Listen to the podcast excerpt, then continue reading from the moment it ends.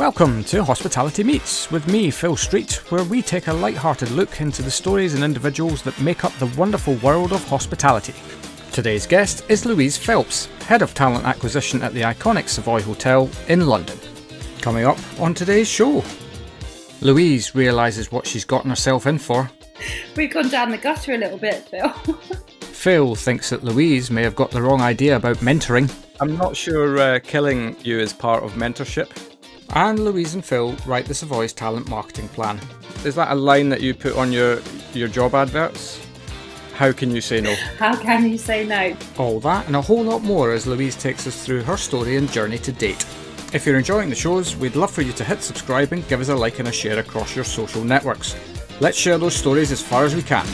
Enjoy. Hello, and welcome to the next edition of Hospitality Meets with me, your host, Phil Street. Today, we've got the fortune to be chatting to a lady who I've only got to know through this podcast, actually. But upon researching, because I do do that now, you can see quite quickly that she's got a little bit of the magic dust when it comes to talent acquisition. 2018 winner of HR in Hospitality's Rising Star Award. And we'll talk about your LinkedIn disclaimer shortly, uh, which did amuse me. An associate member of the Institute of Leadership and Management with over it's probably 10 plus years now in, in talent acquisition, culminating in now taking up the not insignificant task of being head of talent acquisition at the iconic Savoy in London. Louise Phelps, welcome to the show. Thank you, Phil. Thank you so much for having me. Pleasure to be on. You're very, very welcome. Was that uh, intro big enough for you? I loved it. I absolutely loved it. Thank you. I um I might start using that in all of my um introduction pieces. so let's go straight to the LinkedIn disclaimer. Yes. Can you can you remember it? I, yes, yes, I can. Um, glory hunting. I love that bit. I think um, winning the HR in Hospitality Rising Star for me was probably one of my greatest achievements, and I will no doubt use that for the rest of my life. So I'm yeah. glad you alluded to it. Yes, in 2068. You do know that I won the 2018. I will be that person. yeah. But no, it's cool. Actually, the, the thing that I liked about the disclaimer was actually that line in itself just told me a little bit about your character mm. in the fact that I think for, from the outside looking in, you have probably an intense and very important and serious job. Mm. But actually, underneath all of that, you, you're not taking yourself too seriously and uh, you know I think it's it's good to remain humble. Absolutely, couldn't agree more. Excellent. Well, I'm super excited to have you on because actually you're you're the first person that I've had on the show that is kind of operating in a similar space to myself. So uh, I'm sure at some point through this chat we'll talk about talent. But um, before we get into that, take us all the way back to the beginning of not your life, but um, from school, uni. Talk us through your journey. How did you get to here? Sure, sure. Um, I suppose unlike a few of your previous guests and most hospitality professionals, I'm, I suppose, relatively new, um, a newcomer in regard to the industry itself, in regard to hospitality industry, where I've really only worked specifically in hospitality for the past few years and really found my place, so to speak. I mean, don't get me wrong, back in college days, I did the odd shift in a local pub back in Hampshire. Uh, but I found I preferred to be the other side of the bar, having a bit of a chat and a drink with everybody else rather than actually serving. So, uh, yeah. yeah, it has been the past few years where I've really focused on hospitality as an int- um, as an industry.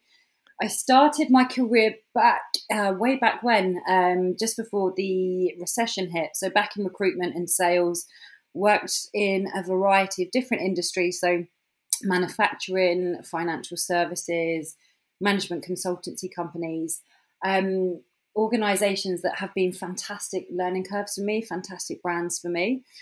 Um, but also with with a lot of red tape around some of these um, some of these companies too. But I have been absolutely fortunate to work with some really phenomenal brands. Um, on site at Bank of America. I've worked for Mars as well, which is a fantastic organisation to work for um, and to work with him.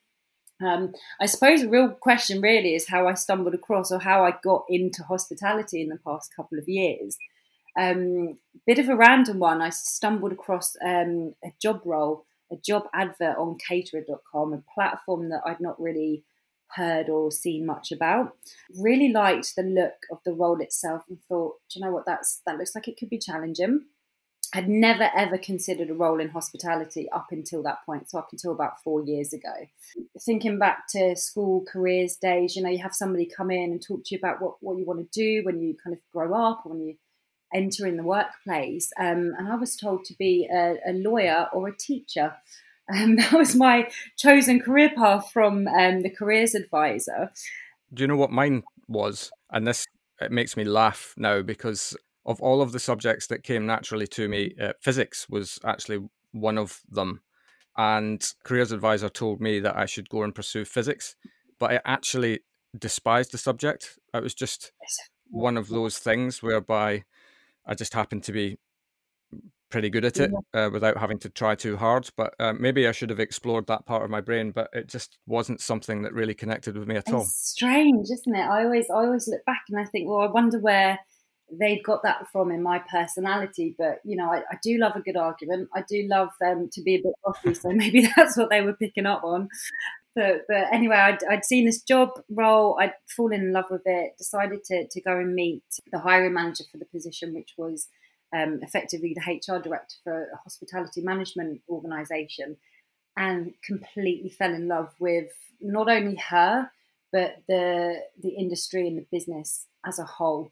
And I think that for me, and I do think a lot of people say it's once you're inside hospitality, once you start to experience what it's like, how fun the industry is, how collaborative it is, and how much of a people focused industry it is, you just find this love and you find your passion and you kind of, you never really leave. So um, that was my first taste in hospitality. Really enjoyed my role there, very much a talent acquisition role. I'd done a lot of things that I'd not done before as I'd worked for so many large corporate organizations and, you know, all of this red tape and being a very small fish in a very big pond to move across to hospitality where you're just having a bit more fun and it's you just get to do more things. And you know people in hospitality are a lot more open-minded and i just absolutely loved it. And then the opportunity to work at the savoy. I mean as you said in your introduction the iconic savoy. Yeah. The most beautiful property, in my opinion, in London.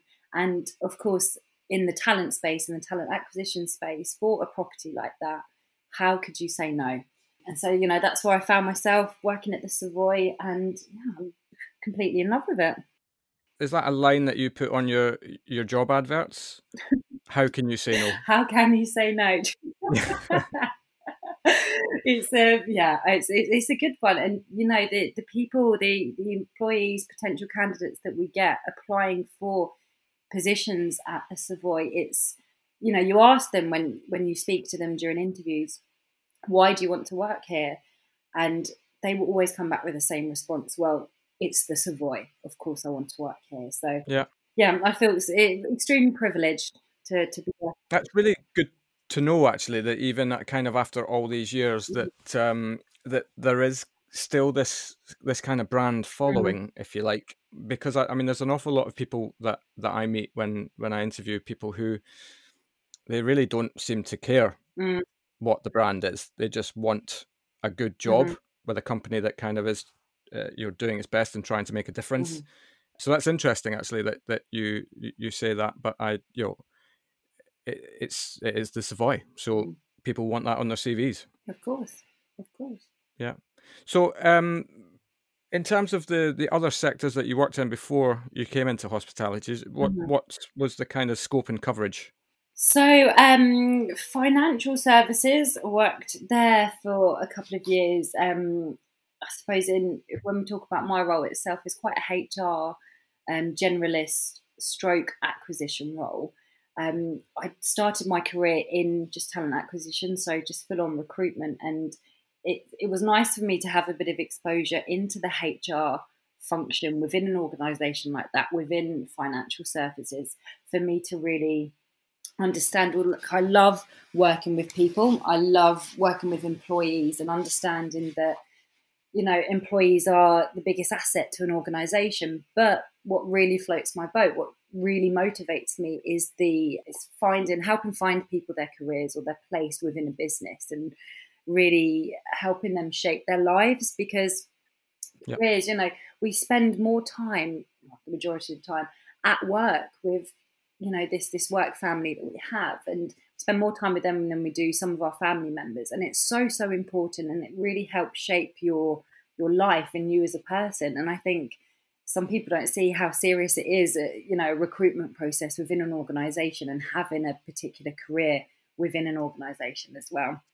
So yeah, financial services, um, management consultancy that I worked for was quite um, a relatively new startup organisation. So I feel privileged to have worked for a company like that where it's just so fast paced. Um, and don't get me wrong, I know hospitality as an industry is very fast paced, but to work with such an, an agile, smaller consultancy really opened my eyes up to just how many different ways of working there are within an organization or how different people work within their, their structures or their remit. And yeah, I just feel very lucky, very, very lucky with, with my career so far. Uh, you make your own luck. Mm. Mm. Somebody uh, once told me that I, uh, really early on in my career, I, a lot of good things seem to keep happening to me, and I and I always put it down to luck. Yeah. And then one of one of my mentors turned around to me and said, "You've got to stop believing that it's luck because one day if the luck runs out, then you'll still apportion it to the luck. Yeah. But you've got to you've got to take you, the belief that it's you're controlling far more than you think you are. Yeah, absolutely. So so there we are. That was, that was me just blowing some smoke up your backside, but there we are. I thought you did enough of that in the introduction. I'll be honest. no, I'll, I'll, continue to do it all the way through this. Don't worry. At some at some point. How do you think that kind of I suppose getting different sector experience now helps you in hospitality? Great question. Um, I think you you know, back to what I was saying about there being a lot of red tape in specifically corporate type environments, I think it gives you an insight to actually when you look at recruitment as a process, it should be very much people focused and not as automated as I think some organizations want it to be. Yeah. At the end of the day, you're still dealing with people. You're still you're, you're dealing with an experience, whether that's a hiring manager experience, whether it's a candidate experience. You're still dealing with people. And I think working in red tape environments or corporate environments where it is so, so process driven, you must follow everything to the absolute T. It, it, gives me a nice understanding of, well, actually, we don't need to do it like that. How can we bring the process and make it more human for a human based business? You know, it's, it's how do we make that different? How do we stand out? And I think um, working in organizations that have those very set processes. And then coming across to hospitalities, you do have a bit more autonomy and a bit more freedom. And ultimately, you can make things a bit more fun. I suppose, really, to wrap up that question, is you almost see how to not do particular things, but also right. you, you nick best practice from different sectors as well. And, you know, certainly in some of my interviewing techniques, I have learned particular things from, for instance, Mars or the management consultancy that I used to work for. And you just amalgamate all of these different learnings and you find your best way of working and what works for you. Because, yeah. You know, what works for one organization, whether it's a bank or manufacturing firm, it's not necessarily going to work for, you know, your target audience or your current employees or anything like that. So you really just need to kind of pick and choose your different experiences. Yeah, I actually I think it's something that historically hospitality probably hasn't done that well in, mm. which is welcoming people from other sectors. Absolutely. And I think it's definitely we talk. Obviously, we're in a, a different crisis right now as we're having this mm-hmm. chat. But the the main focal point of uh, all crisis talks beforehand was mm. talent shortage. Uh-huh. So it just always kind of baffled me why you know and i, I suppose i see this because i'm a, an external recruiter mm-hmm. and i get the benefit of of having really objective views of things rather than brand specific things is that uh, especially in this industry because i just think that attitude and a desire to kind of crack on can get you quite far in this industry and you can work around all the other little nuances and skills mm-hmm. i suppose where the difference comes in is when you're you're dealing in an environment like yours, which is super luxury, is that that is something that perhaps takes a little bit longer to learn. Mm-hmm. So I suppose it's fi- finding a balance. Of course, of course, but I, I I am a firm believer of, you know, when you, you think about technical skills or you think about experience, it's one of it's one of the easiest things to change. But one of the things that you can't teach is is attitude and passion. Yeah. And that's what the industry is is full of is those passionate people. And that's it's another reason why I love the industry so much, is because you just surrounded it it feels like a family, a community of like-minded people that are in the industry because they absolutely love it.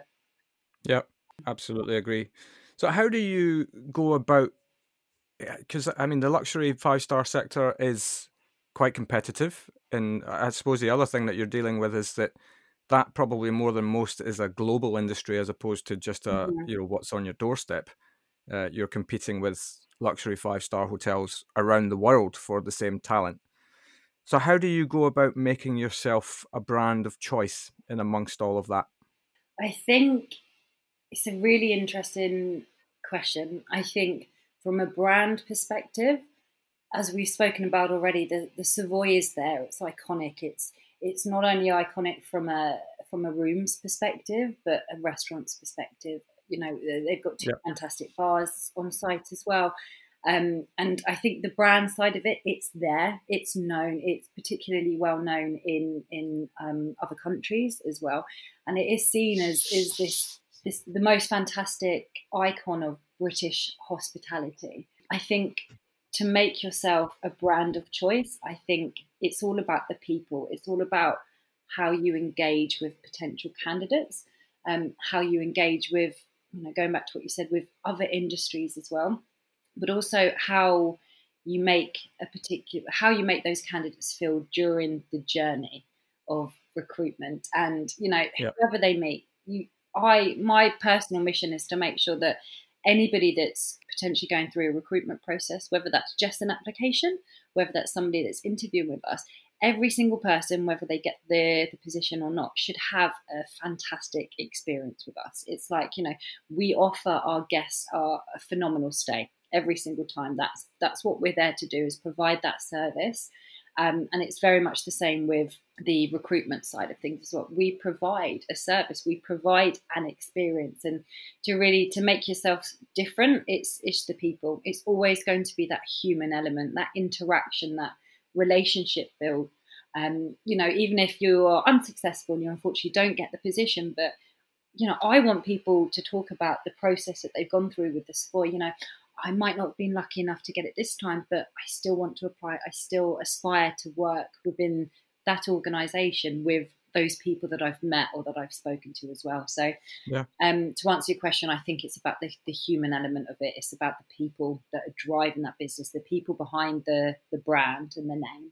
Yeah, and excuse me, and I, I think actually, in a really simplistic way mm. if you're doing that then you're you're creating brand ambassadors in people yeah. that are not even part of your brand absolutely and so your noise is made and and people talk and you know that's the sort of thing that develops it's exactly the same principle as uh, i remember at university studying about the the average value of a customer mm-hmm. it's not just about them it's about who they then go and tell and and all of that and so the the exponential value of a of a customer is much greater than than what you see in front of your eyes. Absolutely. But it's exactly the same principle in talent, I think. Mm-hmm. You know the and it's much easier these days as well for for talent to go and leave a review a, about a bad experience that mm-hmm. that they've had, and reputation management as part of that has got to be massive.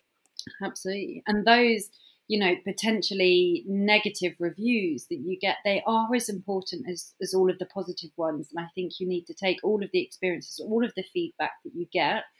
Um, and this is why i think it's so important to get feedback consistently throughout the process that you, you need to take all of that on board because you know you need to be the brand of choice the employer of choice. And it's a very competitive market as you said and if you're not constantly asking for that feedback, you know, how was your experience? How can we be better? If you're not doing that, then you've really got no insight into, you know, the marketplace, your your target candidates, your target audience, and you're just going to be stuck in a bit of a situation where you're never going to be better than you are at the moment. You know, you're doing the same things and you're getting the same results. And yeah, everything's so easily accessible nowadays online that it's just very, very easy to to, to find anything about anyone online. Yeah, absolutely. Have you ever um, started or implemented anything as part part of your talent acquisition strategy where you look back on it now and go, "What was I thinking?" um, in my career, I, I certainly have, but I think it's it's one of the magical things about the hospitality industry is you you have that autonomy and you have that freedom and you're allowed you're allowed to make mistakes. I won't yeah. go in depth about what they are at this point. you're allowed to do it and, and you learn from it and it shapes you. And I think the best companies or the, the best type of people are those that go forward and, and you know they, they risk it and they do something that might be a little bit different. Um, and you know you, you have that opportunity to do something great, but it's it's not going to work, you know, 100% of the time. So to answer your question, yeah, there's there's been a few things that I've done or you know that I've put into place or that I've experienced that I certainly wouldn't do moving forward. But you know, it, it's all learnings. It's yeah. it shapes you um, and shapes your career, of course. I've, I've spoken about this this very subject on on a couple of the chats, really not centered around implementing things around talent acquisition, but just generally around business. Mm-hmm. And the best company cultures are, for, certainly from from my perspective, are those that allow people mm-hmm. kind of the rope to go hang themselves a little bit yeah. and make the mistakes mm-hmm. and learn from it and and kind of move forward that way rather than just dictating what works and what doesn't. Yeah, absolutely. Because you're then not giving people the forum to bring create creative solutions to problems. Mm-hmm. Um, and you know, there's a lot of good work comes out of failure. Of course. Well, that's a really cracking saying that. I'm writing that down. I've got a bit of a frog in my throat. Is all that time Excuse me. to do my introduction, Phil? Maybe. Yeah, I've run out of words already. Um, nothing to do with coronavirus, I should say. Great. Okay. Um, kind of moving into story-based stuff now, I suppose. What? Give me an example of something really stupid or funny that's happened to you across your career. Oh, stupid or funny? Gosh, I've got enough examples of all of those. Um, oof, probably a lot of them we, we couldn't talk about. um, one that will stick with me um, throughout my career was I think it's funny. At the time, it wasn't very funny. Um, but my my first day at the Savoy um, had a fantastic first day. Um, the night before I'd started, so I started on the Monday, as you do. So the night before, um, I had a, a, late lunch, kind of early dinner at a high street retailer that shall remain um, shall remain nameless at this time.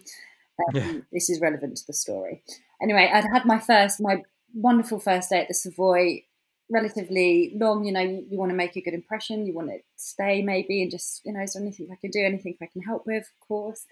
Um, just about to leave the office, to leave the hotel, started feeling really, really poorly. As it transpired, um, whatever I'd eaten the, the day before uh, didn't agree with me. So I'd had a severe case of food poisoning. Nice. I don't know if you've ever had a severe case of food poisoning, but you're oh yes, you're pretty much stuck to wherever you are in the world at that moment. You can't really leave. Yeah, my commute back from that's, that's, a great way of summing it up. my commute back from the Savoy, um, only kind of half an hour, forty minutes max. But you know, sometimes if you're feeling a little bit unwell, you, you can't risk it. Anyway, it got to about 7 p.m. still still in the hotel. Everyone else had kind of, you know, the the office based staff had kind of left, um, and I'm there just feeling not very well at all. Um, the poor security manager, I had to kind of check in with him to say, listen, I'm still in the office. I know a lot of people are, are checking out or whatever, but I need to let you know. Ended up being there for quite a few hours until I felt well again.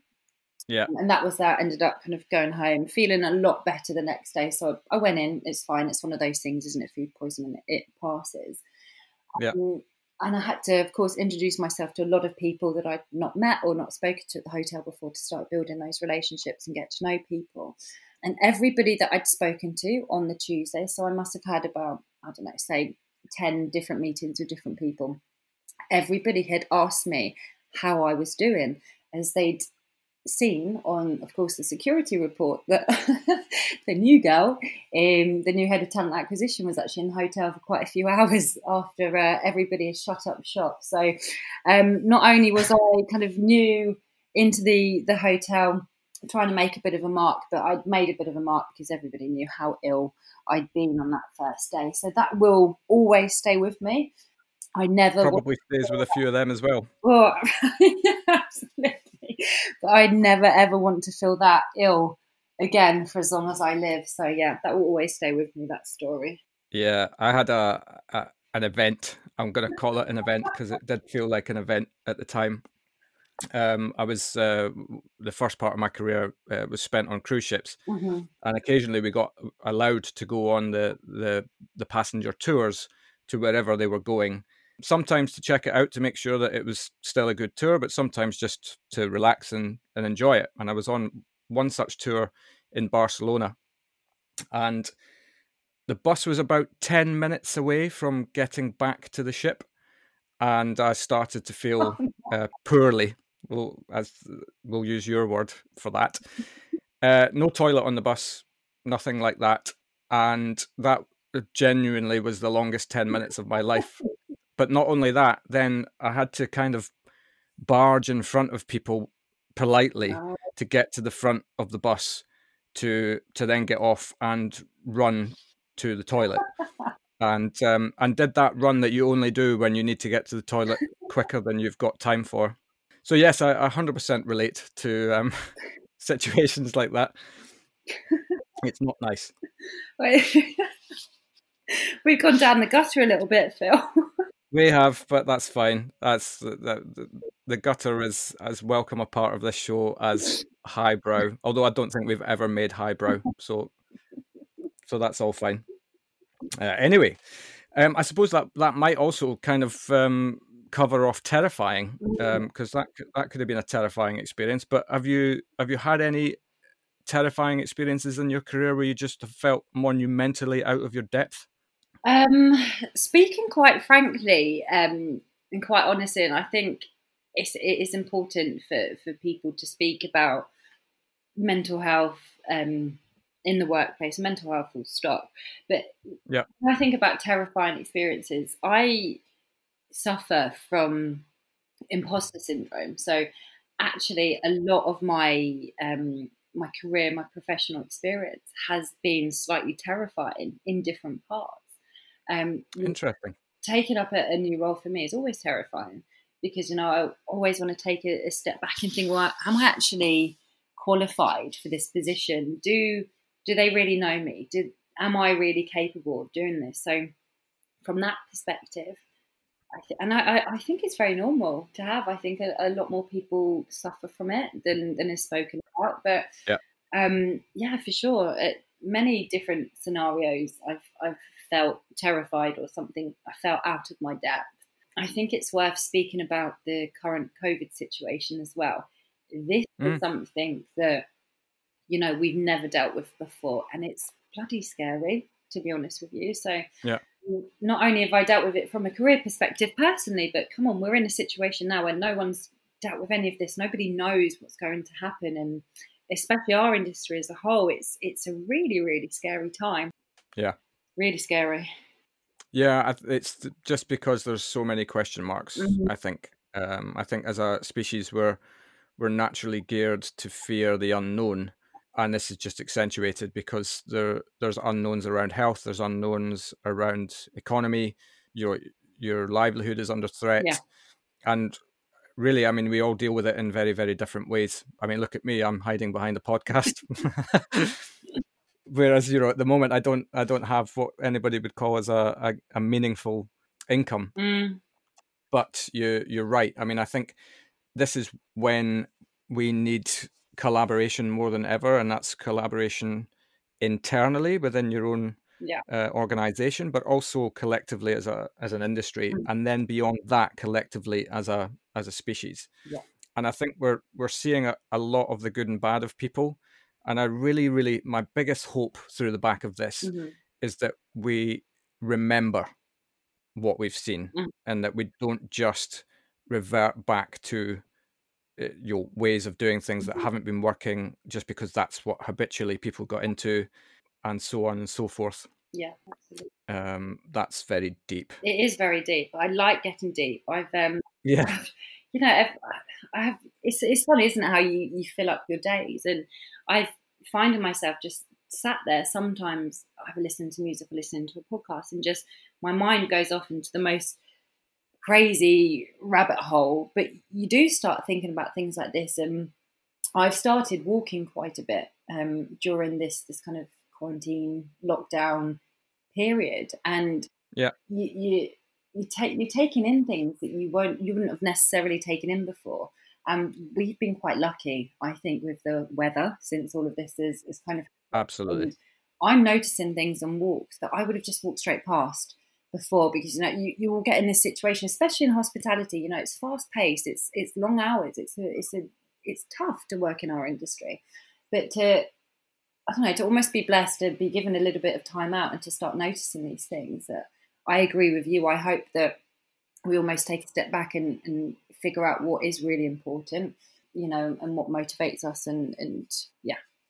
yeah i i also think that it's a really really humbling experience. Mm, and i think it, it if you're naturally inquisitive it probably makes you question everything about the direction that you you've taken your life.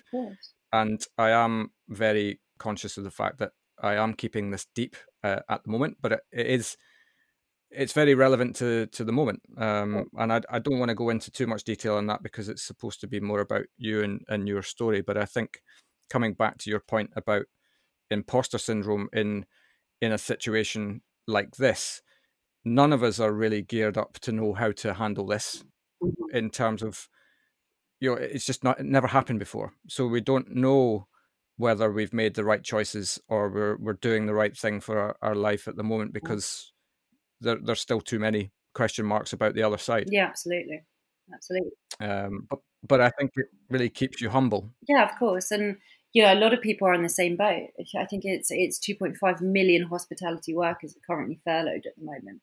You know, that's 2.5 million other people that are, are going through this and are, are feeling this and um having the same Yeah. thoughts as well. So yeah, absolutely, it's humbling.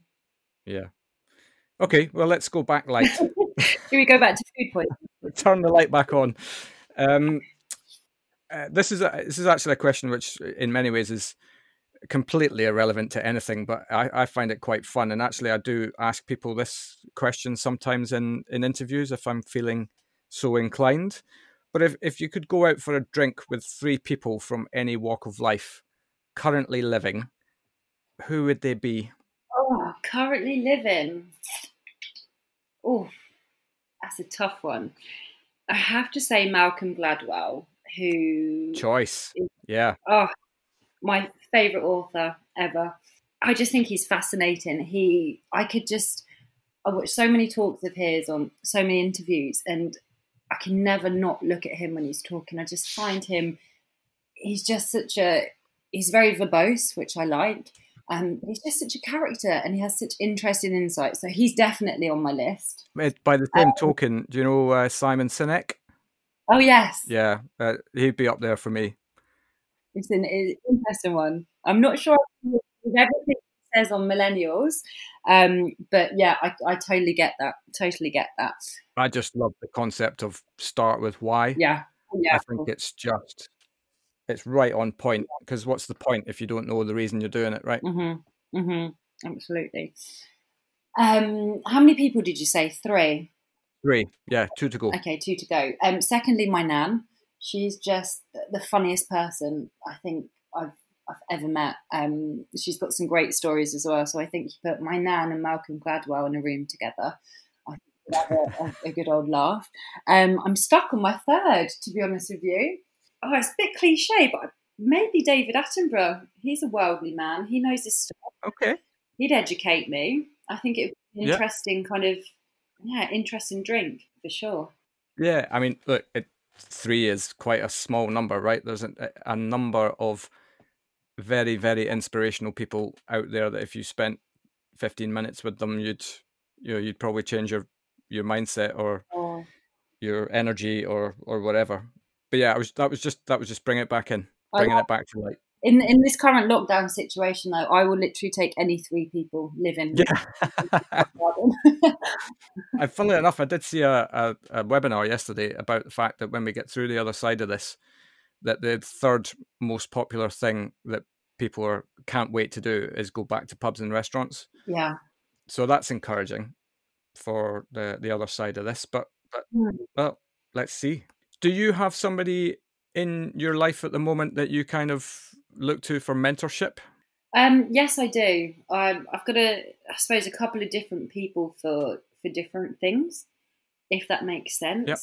Yep. Um, Robert Richardson, who I know has appeared on your your podcast as well, a good friend of mine.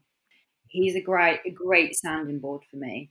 You know, whether it's personal, whether it's um, career related, but the guy knows a lot about a lot. Yeah. Um, and he'd kill me if I didn't give him a shout out. So I kind of two birds with one stone there. I'm not sure uh, killing you is part of mentorship.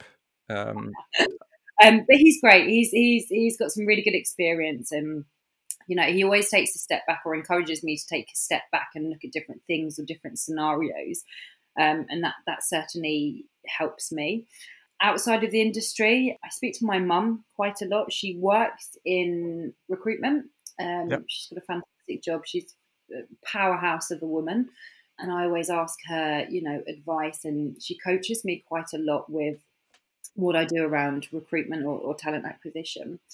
Um, and then within my organisation, I work quite closely with our director of restaurants, a lady called Anne Lomas, who from a relationship building and maintaining perspective, she's coached and mentored me, I think, more than anybody throughout my career. So, as I said, different people for, for different things. I feel lucky to have different contacts. But I think that's one thing that we do really well as an industry is is we offer that kind of even if it's not officially under the the kind of hat of mentorship, but just being available to for people to ask questions and to offer advice to. I just think we do that so so well. So yeah. I don't got long enough for me to to tell you who I go to for kind of everything, but you know I've got those three main people. I suppose the past few months have, have been mentors for me. Yeah, I think that's a key point. I, I'd never known anybody turn down the opportunity in this industry to to offer advice, and I don't mean that in a eh, in a hear my voice kind of a way, yeah. It's uh, it's really meant. It comes from the heart, and you just need to ask. That's that's the thing. There's bound yeah. to be somebody who's come across any problems that you've faced. Mm. Um, it's just a question of keeping your networks wide, and and being confident enough to ask. Mm, absolutely. Going back a little bit, and sorry, this is kind of the this is actually the podcast is a real insight into my mind because I have a, mind that kind of takes me all over the place, which is a real blessing in some circumstances, but a, an absolute curse in others. And me on my toes.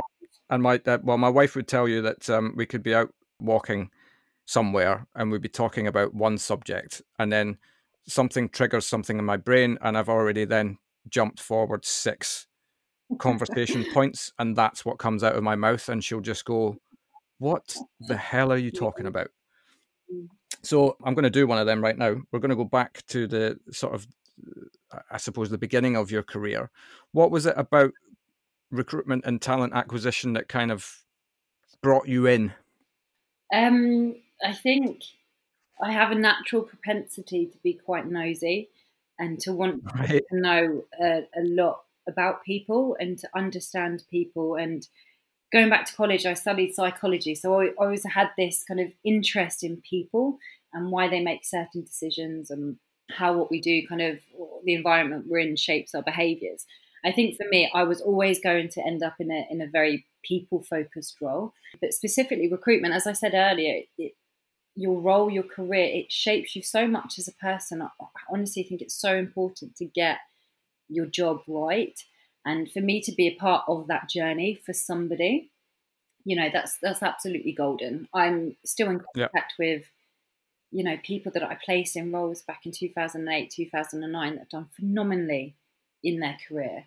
And it just it just puts a smile on my face, you know, to, to offer somebody a position and for them to be so excited and for, for you to know as a as a recruiter, as a recruitment manager that you've had an impact of that and you've helped them on that journey is is what I absolutely love and, and what I enjoy. And I think if you don't have that buzz as a recruiter when somebody accepts a position, then it's not the right role for you. So I think yeah. I experienced that very early on in my career back in 2008, once you have that kind of passion for it and you understand, okay, well, that's what makes me tick, but you're never really going to get out of it. So yeah, for me, it's the it's the seeing people on their journey and helping them on their journey too. Yeah, I could not agree more with you. It's, I mean, I've been doing this now for uh, 15, 16 years, something like that. Mm-hmm. I kind of now, I'm at the point where I've lost count, but it's still one of the greatest feelings to be able yeah. to affect somebody's life that positively mm-hmm. and really, well, hopefully send them on the right path for the next journey, the next chapter in their, yeah. their journey. That to me is is worth its weight weight in gold and uh, so I, I, I'm absolutely on the same page. Yeah, with you in that. Great. Okay. Uh, what would you say to somebody who was contemplating a career in hospitality? Ugh, do it, do it, do it. Um, it's an interesting one because I think as an, as an industry, and I was listening to when you had Kate Nicholls on the other week, and she, you know she's talking about actually as, as a career choice hospitality is not at the forefront in schools, in colleges, and universities. Yeah. Um, and I think it's a shame. I think it's a real, real shame. For me, I loved it. I thought initially I was always going to be in, in kind of corporate kind of organizations and you know that's where the money's at that's how you make a success of your life that's how you learn the most things or the most skills um, but it's not the case i think everybody needs to give hospitality a go at some point in their life. You know, of course, it's not for everybody, but if you're considering it, just do it. You know, there's there's a place for everybody in hospitality. There's so many different roles. You know, it's not just frontline staff. It's not just the um, you know waiters and waitresses. There's so much more behind it that you've got a really lovely career path ahead of you if you do, do decide to come across to hospitality. Yeah. So, I don't know. I love it. Just do it. yeah.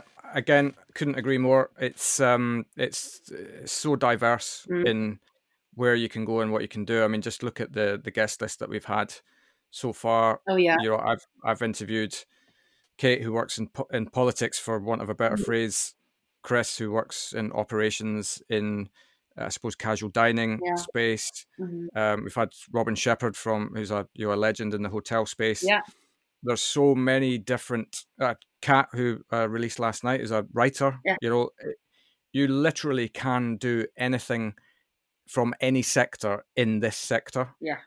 You know, it's it's all there. Mm-hmm. Law, finance, engineering, the whole shebang. But you've got to love people, I think, and that doesn't really matter what whether you're front of house or back of house. I think you've just got to have a deep respect for people mm-hmm. to be able to get you know to move forward um, in this. But if you've got that and a good attitude, then I think this this industry mm. offers so much yeah, opportunity. And actually, coming back to your point about the schools, this is something that i have thought about for a, a, long time, and I think it's maybe one of the reasons that underpins why I started the podcast in the first place. Is that you're absolutely right. At the the perhaps the caliber of information that gets out to schools is not where it should be, but it's then also the information that's going to the parents mm. who, in the formative years of of the of the kids, are kind of you know they're the mentors, they're the the the figures in their life that they look for guidance, mm-hmm. and I, I I mean take somebody like Robin, who's an inspirational speaker. If you ever hear him speak, imagine he goes out to a school and delivers a talk on why going into you know being a hotel manager would would be a career of choice. Yeah. and of a classroom of 100 kids maybe 20 of those kids go wow that's for me. I really want to do that. Mm. and they'll go home to their mum and dad and say i really want to be a hotel manager. And the first thing that they'll say is no you don't. Yeah exactly. It's perception isn't it? Long hours low pay. Yeah. That's the, the education that needs to happen Yeah. because I think the the world's view of hospitality is exactly what you've just said. But actually, as a as an industry, if you can get yourself on, it's not low paid; it's a well paid job, Mhm. and also, you know, it's massively rewarding. Yeah. And all of the the negative stuff that gets out into the the stratosphere about long hours, low pay, shouty kitchens, all of these sorts of things is not the norm Mhm. It's um it's the exception and that's the message that that i'd like to get out to the wider world Yeah, absolutely. that was a bit of a rant i think I liked it. I agree. yeah this is not yeah we'll we'll rebrand the, the podcast in 20 episodes to phil's rants brilliant okay if uh, if people are interested in learning about you uh, or the savoy w- what's the best way for them to contact you Sure. Um, you probably best off catching me on LinkedIn. Um, so Louise Phelps, you'll see me come up on the search of the Savoy. Yeah, probably best way to get hold of me. I am um, an avid user of Twitter as well, so feel free to to have a little look on there. The hotel itself is www.thesavoylondon.com and all of the contact details for, for the hotel um, and, and parts of our business are on there as well. Excellent. Well, Louise, thank you very much for agreeing to do this. No worries. Thank you for having me. Hope it wasn't too taxing. Not at all. I loved it.